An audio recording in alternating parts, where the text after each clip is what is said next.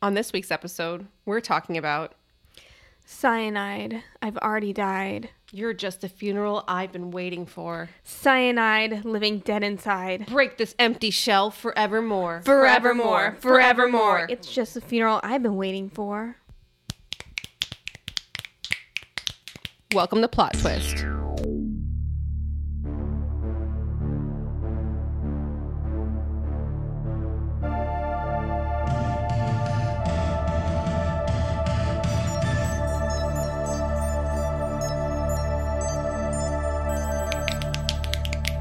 There's some slam poetry for you, courtesy of Metallica. I bet you've never heard a Metallica slam poem ever.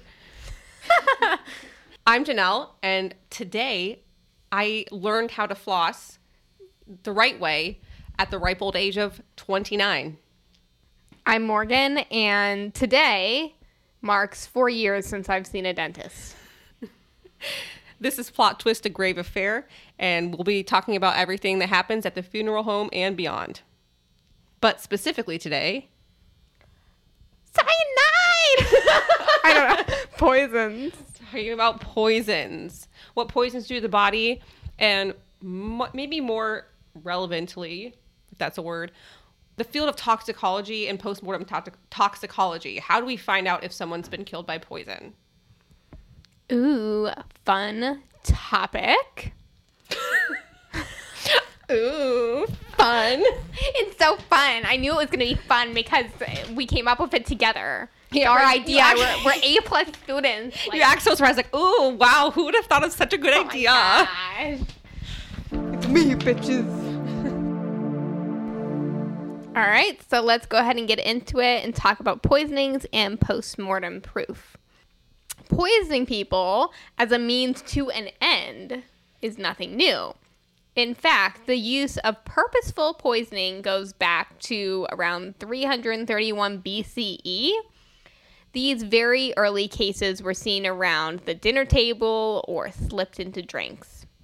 Before poisons were taken to the human race, you see various poisons being used to ensure death when hunting and killing animals. Although this isn't quite as interesting as when the use of poisons are for murder. Well, looks like here we got a murder on the plantation. What's that thing from The Office where it's like, looks like we got a murder? I just want that to be like all you say like every day when you wake up like during the 1800s you saw a boom in chemical production and poisons were now easily accessible. At this point you see arsenic in rat poisoning, flypaper and weed killer. Strychnine was another common poison and could be extracted from the seeds of the Nux vomica tree, which grows in Southeast Asia, and it became widely available in the West as a trade. Strychnine was prescribed in small doses from a doctor as a tonic and was also widely used as citywide pest control formula. Wait, I'm a little confused. So they they use it as a tonic, but uh-huh. also as like a as a poison. Yes.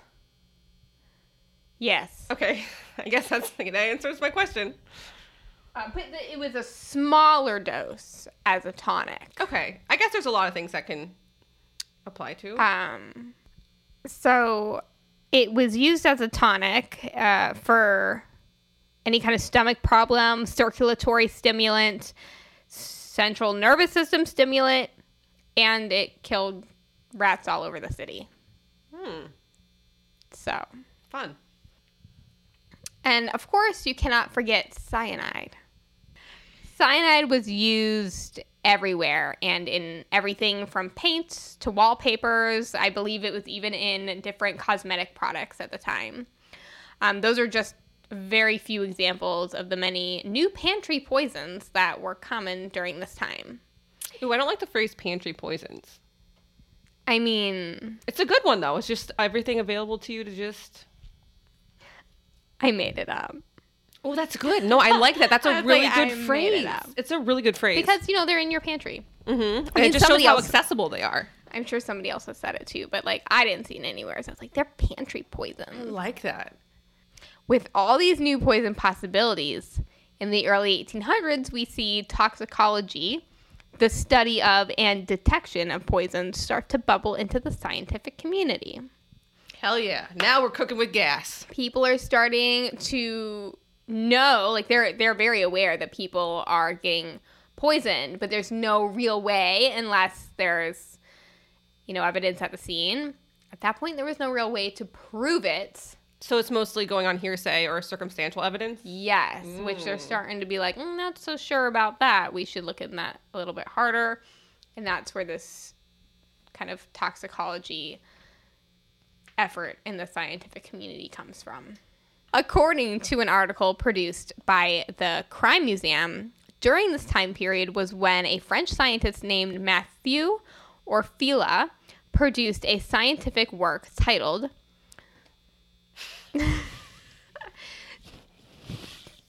Traite des poisons, terres différents minerals, vegetables, and animals, ou toxicology general.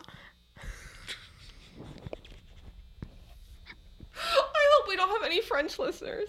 You know, honestly, they probably wouldn't even know that was supposed to be French. I'm sweating. I mean, I'm convinced, but I don't know any French. It's a. T- oh God. Um, we can just leave it with traits des poisons. Okay, yeah, yeah, that's because I think that part I got. but It's a little sketchy after that.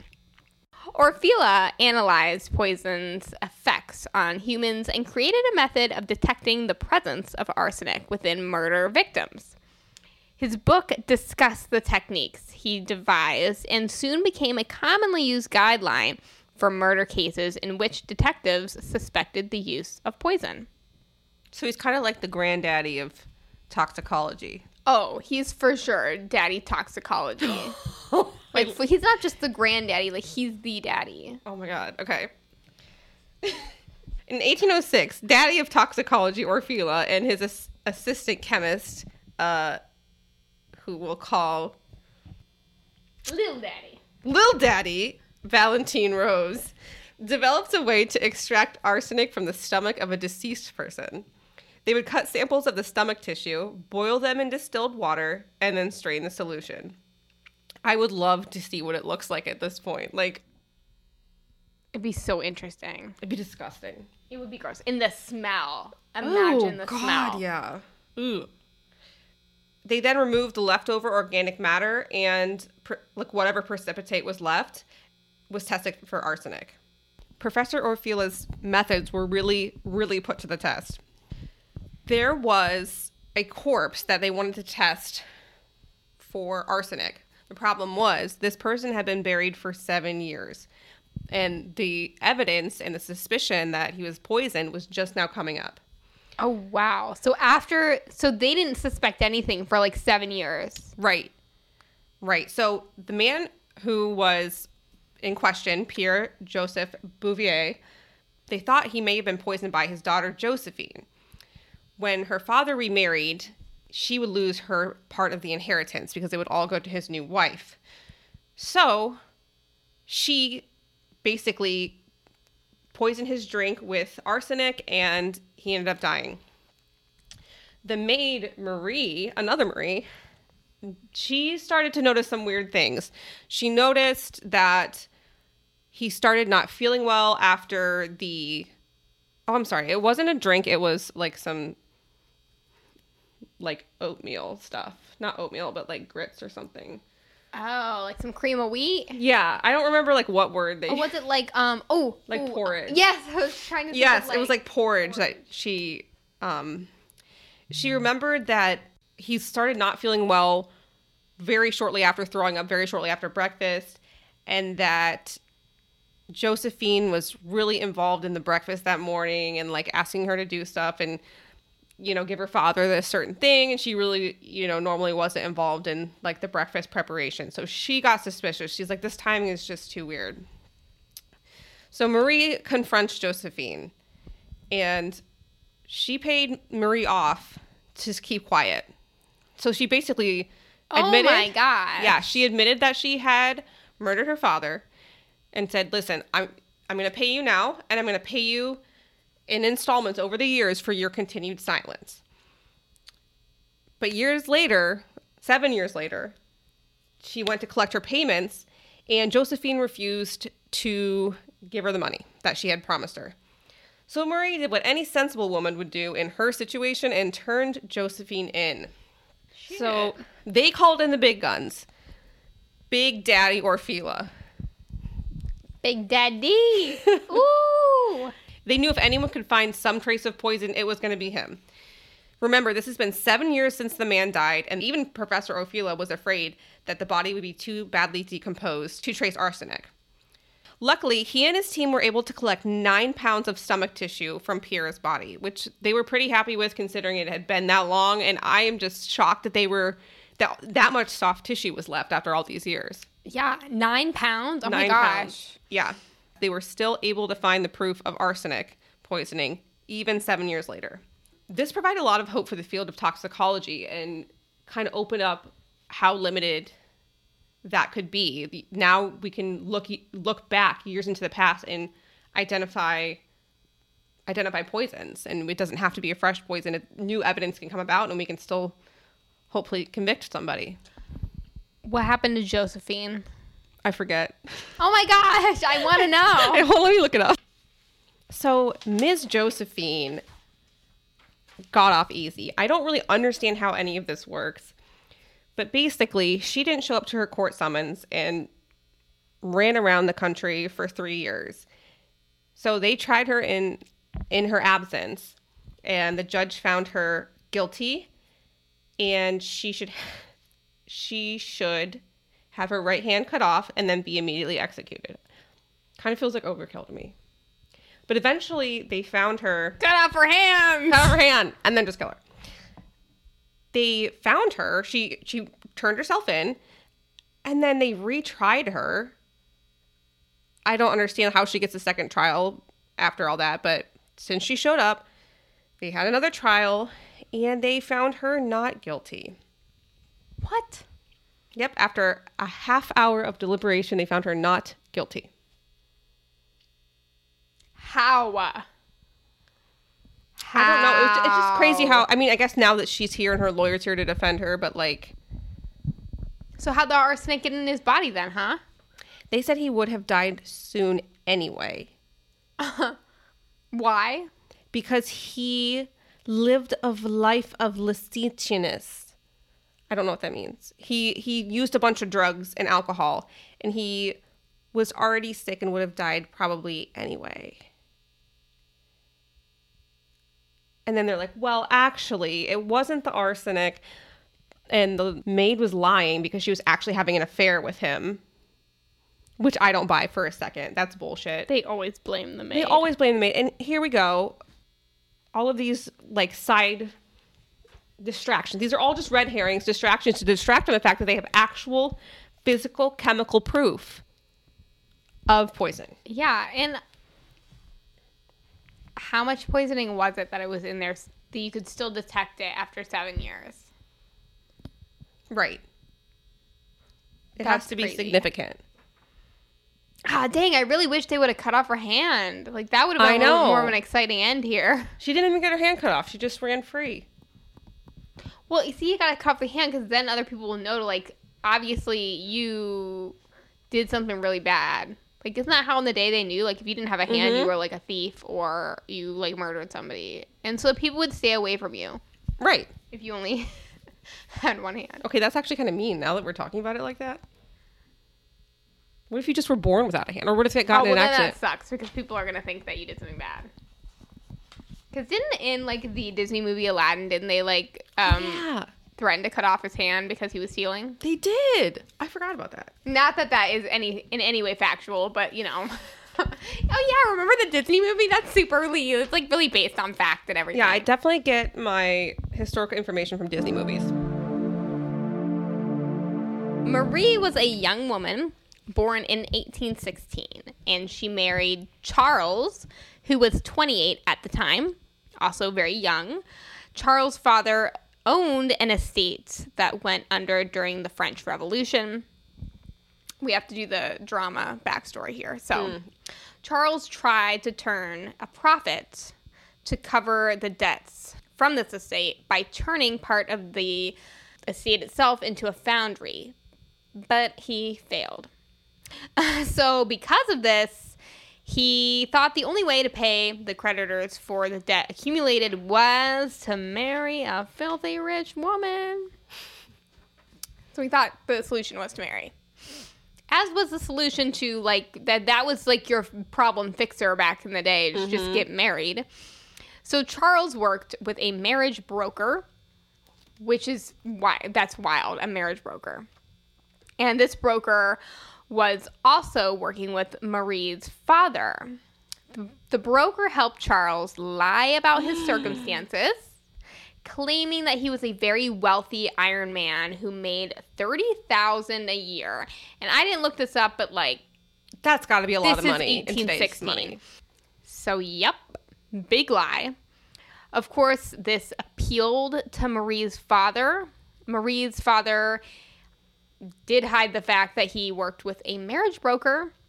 So, Marie had no idea that this was being arranged in such a way. Um, but I don't think Oh, so that she it- just thought it was like a meet cute. Like her dad's like, I met this really nice guy for you. Yeah. So I don't know how he presented it exactly to his daughter. But Marie did meet him and found him to be very dislikable, but she did agree to marry him based off of his wealth. She was thinking, oh, well, he's really freaking rich, so I could get used to this, I guess Eyes on the prize, girl. Eyes on the prize. pretty much is how that went down. So they married the 10th of August, 1839.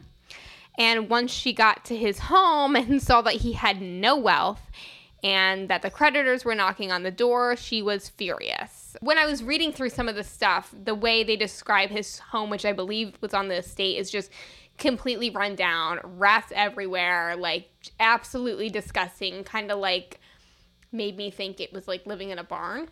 Mm. So she's thinking this is gonna be some like real, real nice living situation. Come to find out, it was not. So she was very angry. Some say she threatened suicide, and some claim she begged to release to be released from the marriage.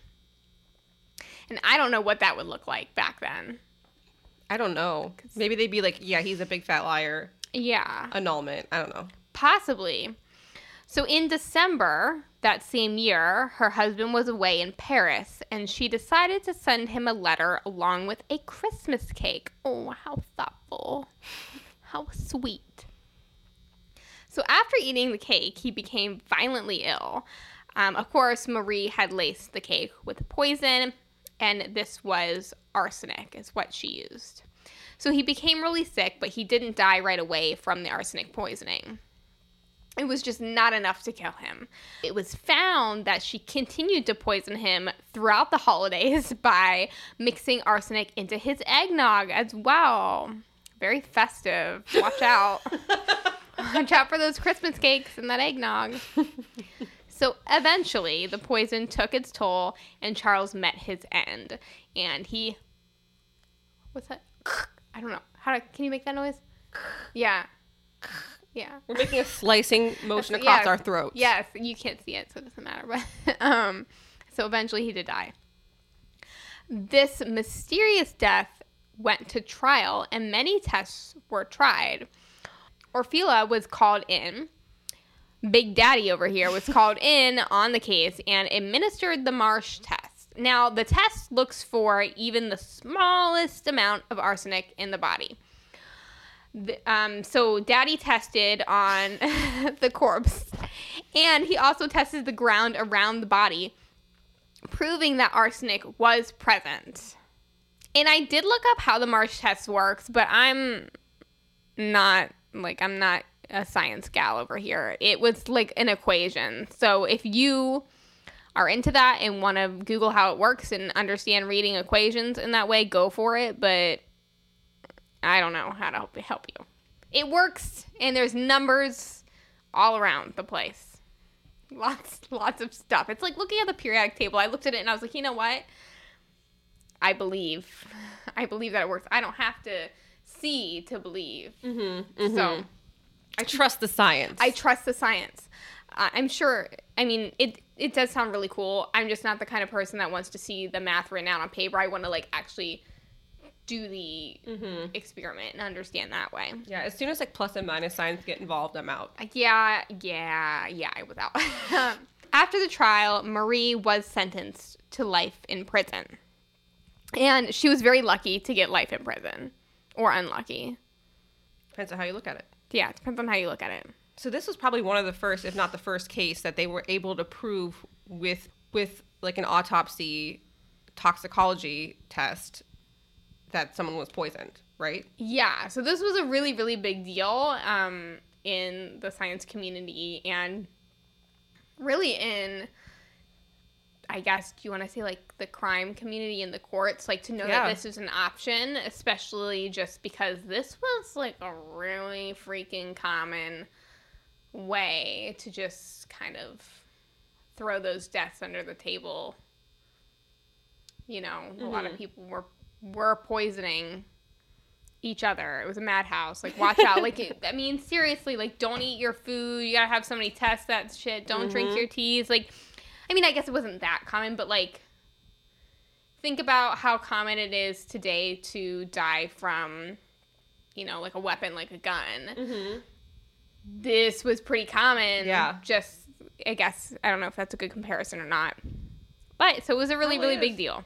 And there wasn't a lot of follow up with these because you couldn't really prove it. So It was an It was easy pre- way to mhm. just be like, oh, oops. I don't know. But thanks to the daddy of toxicology, not anymore. Not anymore. Daddy's here to save the day. So, although the Marsh test was invented by a scientist named James Marsh, not Orfila, um, Daddy used the test. I think he was one of the, if not the first person to use the Marsh test in a setting, in a court setting. Um, although Daddy himself, he he really did still steer the field of toxicology forward. Um, and was very creative in the different developments that he was able to invent and come up with during his time. Um, just wanted to clarify that the Marsh test was not invented by him, but used by him in a court of law, which was huge. Orfila worked to make chemical analysis a routine part of post-mortem testing and also was one of the very first scientists to analyze blood and semen under a microscope. He also studied the decomposition of bodies, exhumation, and effects of asphyxiation as well. He also worked towards improvements in public health and medical training. Jack of all trades, if you will, when it Yeah. comes to So, the dead. and that's why we call him Daddy. We don't call him daddy of toxicology for nothing. So, in this day and age, 2023, what is the most discreet way to poison someone and avoid finding out a poisoning has ever occurred during an autopsy? Disclaimer: This is not advice. It is This not. is this is speculation. this is not advice, We're having fun here, people. but you could find it if you were looking in the right places. But honestly, like, just don't even think about it because, like, toxicology has come a really long way. It's gonna be Yes, very hard not to. I mean, most likely you will be found, except for some of these cases you may not. So you know, up to you. So the best poisons in 2023 to use, theoretically, are ones that break down into elements that naturally occur in the body. This makes sense. I'm not a killer because this, this is something that never even occurred to me. So, this word. Um, do you know this word, Nurse Janelle? I do succinylcholine. Oh my this God, is a medication God. that's used like during surgery to keep you, or like when someone is on a ventilator to keep you still and keep you basically paralyzed, so that you're not interfering with the things that are keeping you alive. Ah, coming in with the facts, Nurse Janelle over here. Thank you, because I had absolutely no idea how in the world to pronounce that. But as we go on, I'm going to refer to it as sucks. Sucks. That is what they, that's is like the medical nickname for it. So It's legit, guys.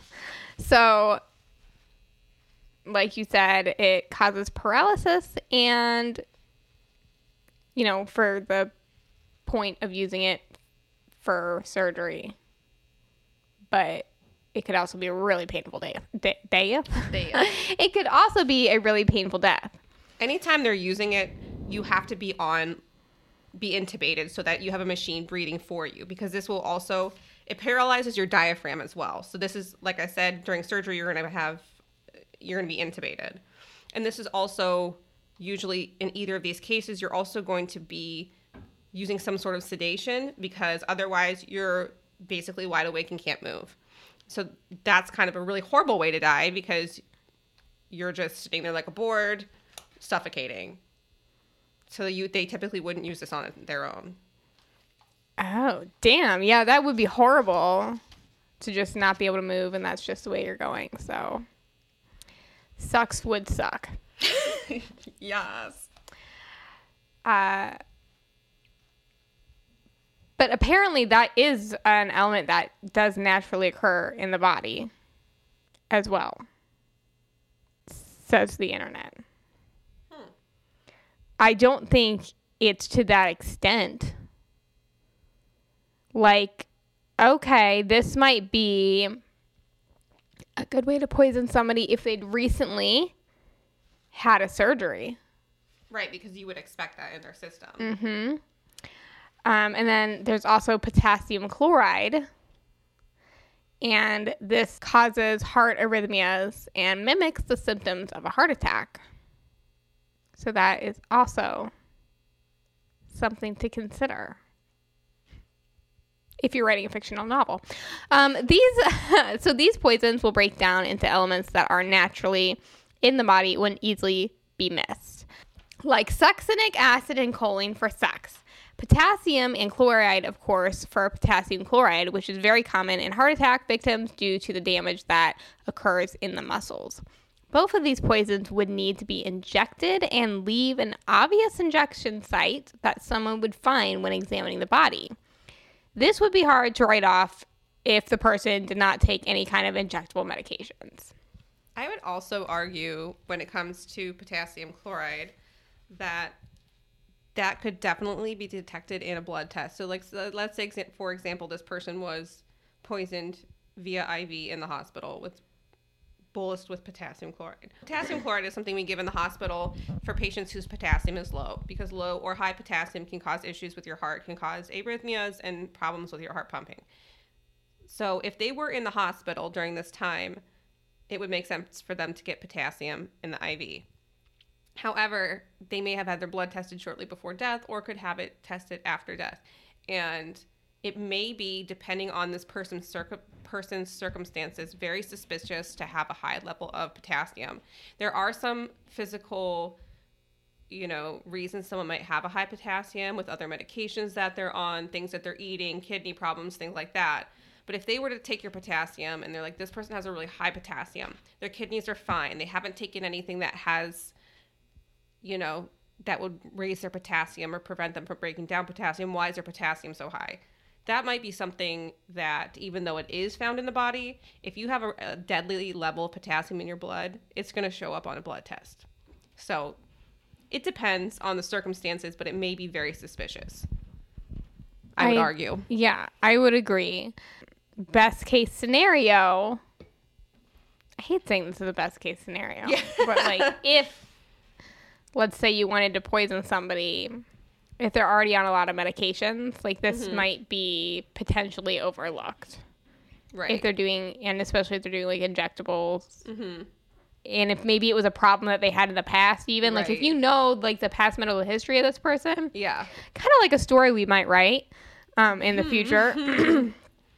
um, this could be the ideal person to poison. On the other hand, between comparing succinylcholine and potassium chloride, you succ- uh, succinic acid and choline are not things that are going to be run on a typical like metabolic panel on a typical blood test. Potassium and chloride are tested on every single like metabolic basic panel that you run. So that is another red flag for that is because if they're going to run at the time of death any sort of panel. I don't really I'm not like a mortician, so I don't know if they would run this after death if there were suspicious circumstances, but if they did if they would did happen to be poisoned in the hospital, there's a very good chance we would find out just from routine tests. So I'm wondering if you are choosing to poison a person, and this is a method you you go with, um, the longer the body sits without being given a blood test, like let's say you were poisoned and they didn't find you for a couple weeks, Mhm. do you think that that would have an effect I don't know. on the levels you see in the blood? I don't know. I mean, it's not being absorbed by the body or metabolized by the body at that point, but like I don't know anything about postmortem anything. Could be interesting. Aconite is another great poison that could go undetected. it leaves aconitum alkaloids, but these will only be detected by a gas chromatography. Chromatography. Chromatography. Yeah, yeah. So, if that potentially is not given, you could potentially get away with this one. In the end, death typically will result from paralysis of the respiratory system or cardiac arrest. What is useful about this poison is it can be absorbed through the skin or consumed and only takes about two milligrams of pure aconite or one gram of the plant to kill. This method is fairly undetectable as long as there is no cause for an in depth autopsy and it can be ingested rather than injected. So it sounds like if they were to do a brief assessment and they were there's no reason to suspect foul play, this is not going to raise any red flags. Yeah. But typically, I think if someone's poisoned, there's probably some other people that know that there's something going on Mhm. and they might look into like family drama or relationships or whatever. Like, I feel like if this is somebody's motive, there is at least one other person that has some sort of feeling that this wasn't right. And that and I feel like a lot of times when people are poisoned it's a very sudden death, so it raises some alarm bells. Yes, I agree. There are options. There's probably more than this. I found this information on a question and answer board online called worldbuilding.com.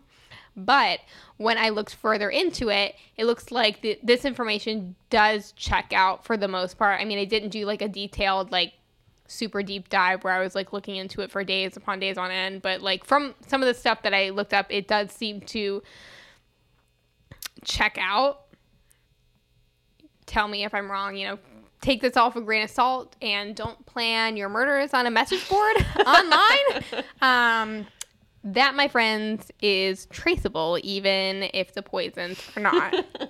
like, you know, if you were thinking about something like this and then um, you've listened to our podcast, uh, and, you know, police are going through records and shit, they're going to be like, hmm, that's a little interesting that they would really want to find out about poisons post mortem, maybe we should look into that.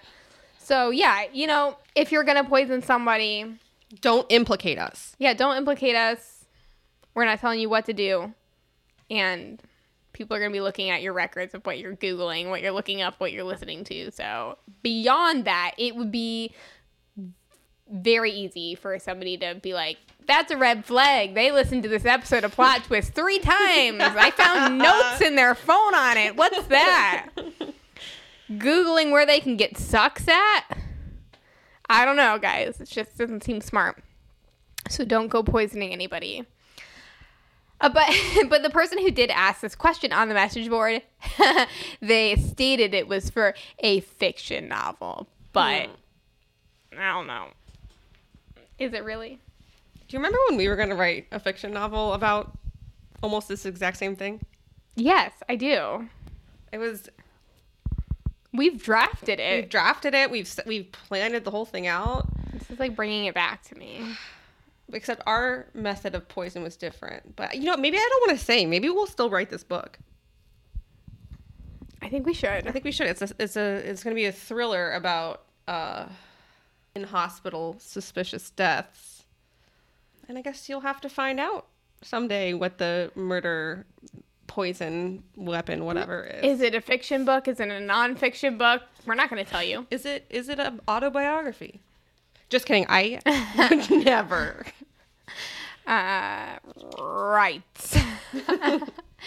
so if you or someone you love suspects they have been poisoned, please call 800 222 1222. I repeat, that is 800 222 1222. And if you call before 5 p.m., you'll get a free knife set. I'm kidding.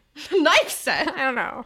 And you'll have a professional to talk with. I believe somebody in this room has had to call 800 222 1222. That would be me. My professional's name was what the fuck was his name? I want to say Frank, but I don't think that was it. We'll just call him Frank. And I was home. I was this is after I was in my early twenties. I was in college. And my mom comes running downstairs in her bathroom. It's probably eleven o'clock midnight. My sister and I are just bewildered. My mom often wakes up in the night and doesn't really know where she is and she's a little disoriented and just goes back to sleep. But this time, she reached over to grab her eye drops that are sitting on her bedside, but grabbed her some sort of essential oil that was sitting right next to it. I wish for the life of me cannot remember what it is. Didn't you say it was peppermint? Oh, I think it it was peppermint or it was something similar. Like I don't think it was peppermint, but it was something very similar to peppermint. And so she put that in her eye and then realized it as she started waking up because the bottle was different, her eye was tingling. She's like, What do I do? And I was like, I don't know, you're the mom.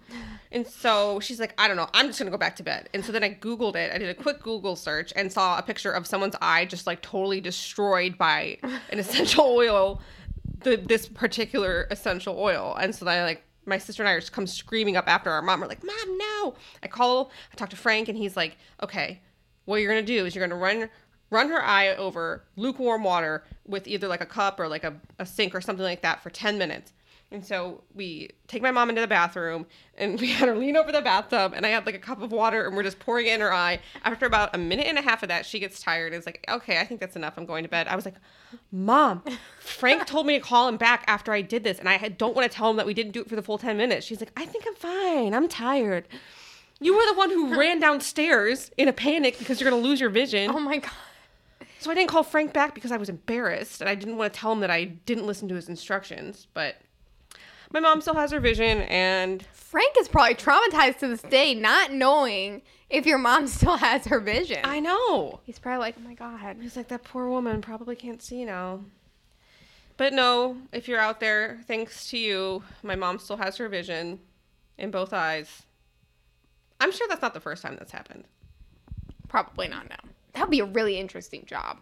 I bet it would be, but probably scary too, because I don't know how many of those people probably don't make it.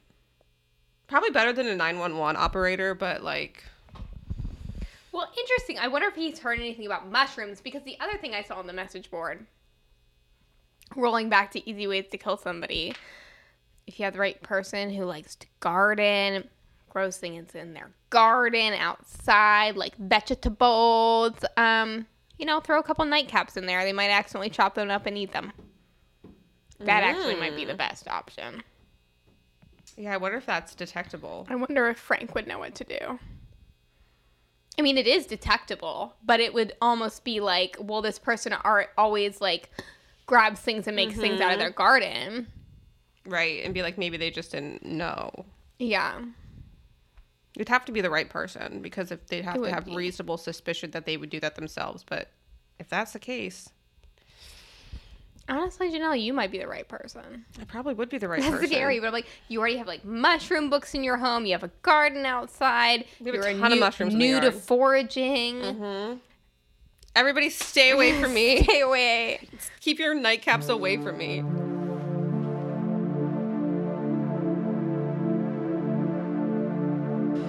So, back to business. Pretty much the only way to gather internal evidence is at post-mortem is with an autopsy. And autopsies are often mandatory with any case that has a probability of drug overdose or poisoning. When poisoning is suspected, physical assessment is going to be really important. Just like in any other autopsy, Many poisons produce certain hallmark signs and symptoms that can be noticed before or after death. So you could ask maybe someone who was with the person, maybe if they go to the emergency room, like what's going on, what did they look like? But there's a lot of signs that can be seen after death as well.